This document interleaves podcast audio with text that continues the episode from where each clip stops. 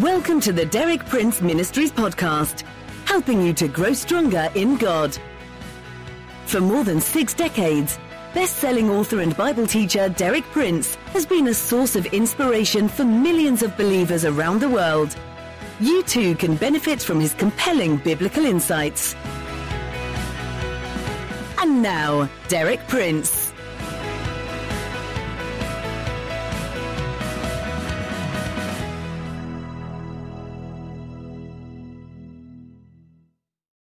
There is only one foundation on which anyone can build an enduring and permanent relationship with God the foundation of covenant commitment. When a person makes such a commitment to God, it opens the way for a deep, intimate, personal relationship with God, which is analogous in the spiritual realm to the relationship which the covenant of marriage produces in the natural realm between a man and a woman. This relationship with God is on the vertical plane. Today and for the rest of this week, I'm going to speak about the other kind of relationship relationship on the horizontal plane, relationship with God's people. I want to start by laying down a basic principle. The same covenant that brings us into relationship with God also brings us into relationship with God's people. Thus, relationship with God's people also is based on covenant. This is the thing that we all need to understand. So many Christians have been blind to this fact.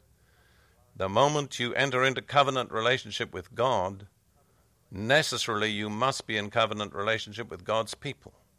You cannot relate to God on the basis of a covenant and refuse to relate to those who are related to God by the same covenant. Covenant relationships are always on two planes vertical toward God, horizontal toward God's people. There's a, a law in the whole physical world that if the one beam of the cross is out of line, then you know automatically that the other beam is out of line.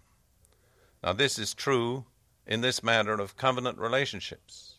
If our relationship with our fellow believers is out of line, then the vertical beam, our relationship with God, also must be out of line.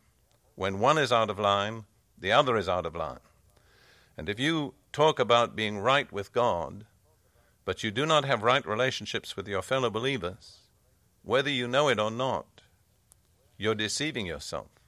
That's an impossible situation. Now, I want to go back and look at the example in the book of Exodus where God entered into covenant with Israel. The words of God's covenant approach to Israel are found in Exodus 19, verses 5 and 6. This is what God told Moses to put before Israel.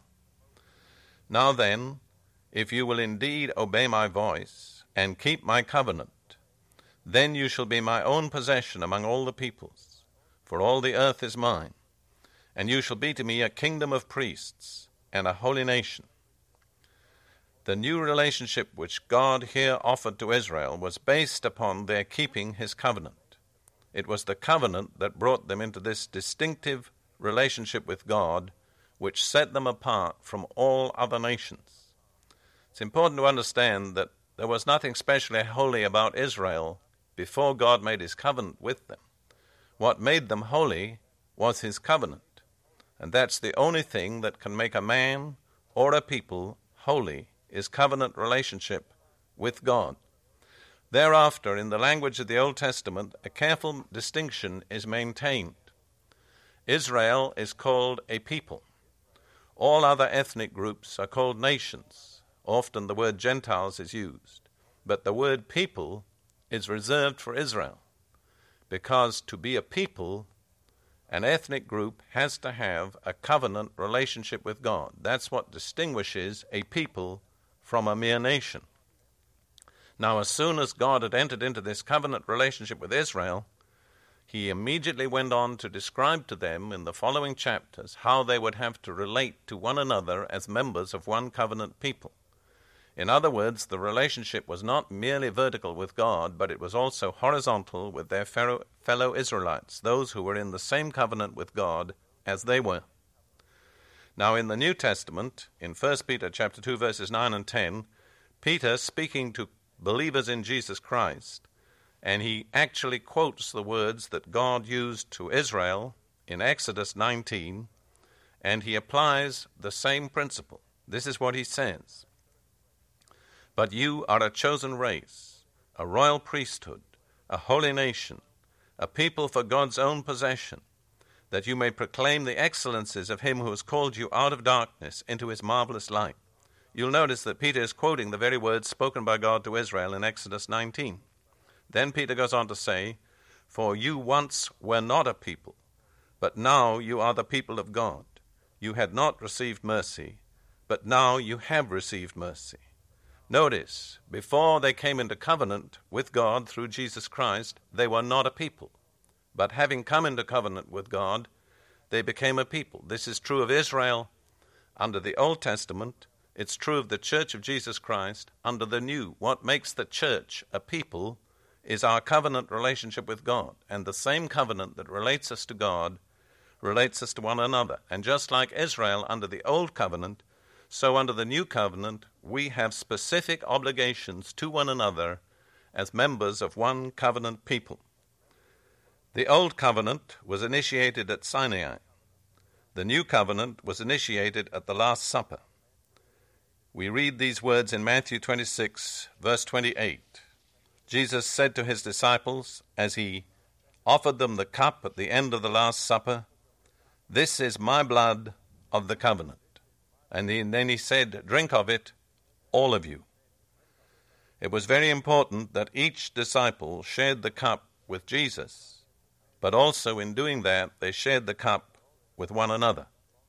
In other words, the same symbolic covenant act that brought them into relationship with Jesus brought them into relationship, covenant relationship with one another. This is the lesson that we have to see and take to heart.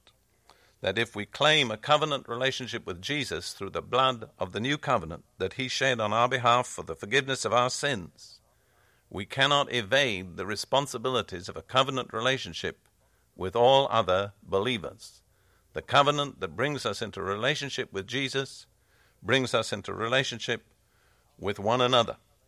And the outworking of our covenant includes our responsibilities towards our fellow believers just as much as our responsibilities toward Jesus himself.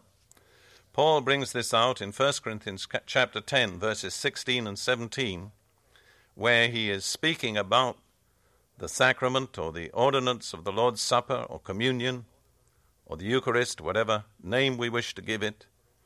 And he says this is not the cup of blessing which we bless a sharing in the blood of Christ?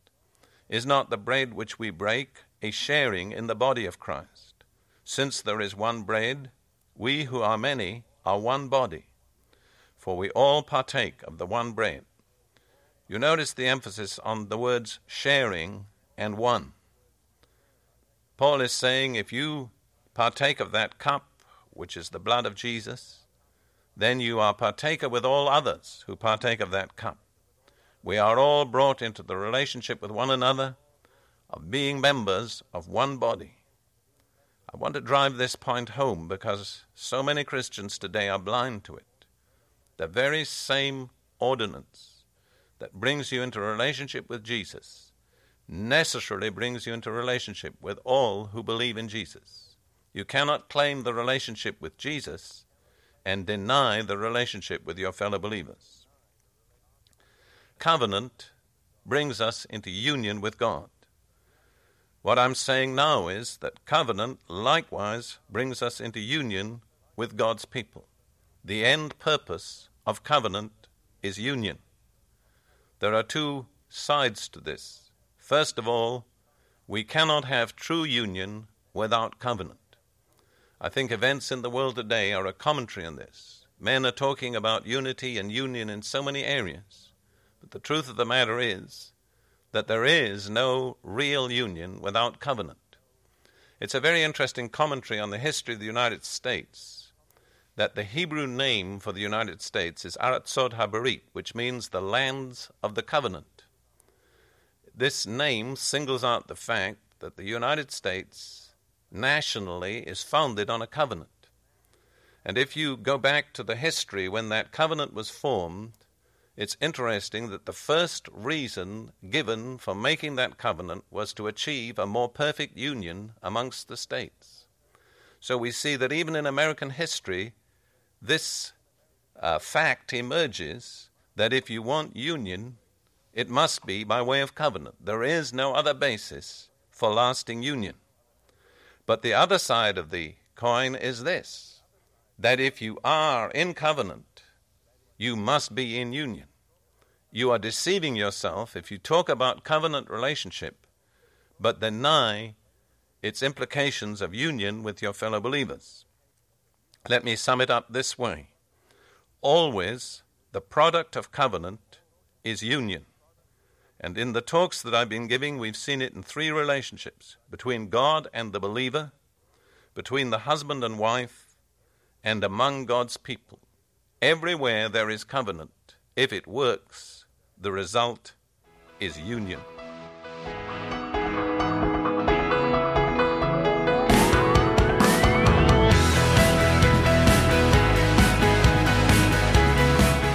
Thank you for listening. For more inspiring teaching, visit our website at dpmuk.org forward slash podcast. And like our page at facebook.com forward slash dpmuk to join our online community. Derek Prince, teaching you can trust.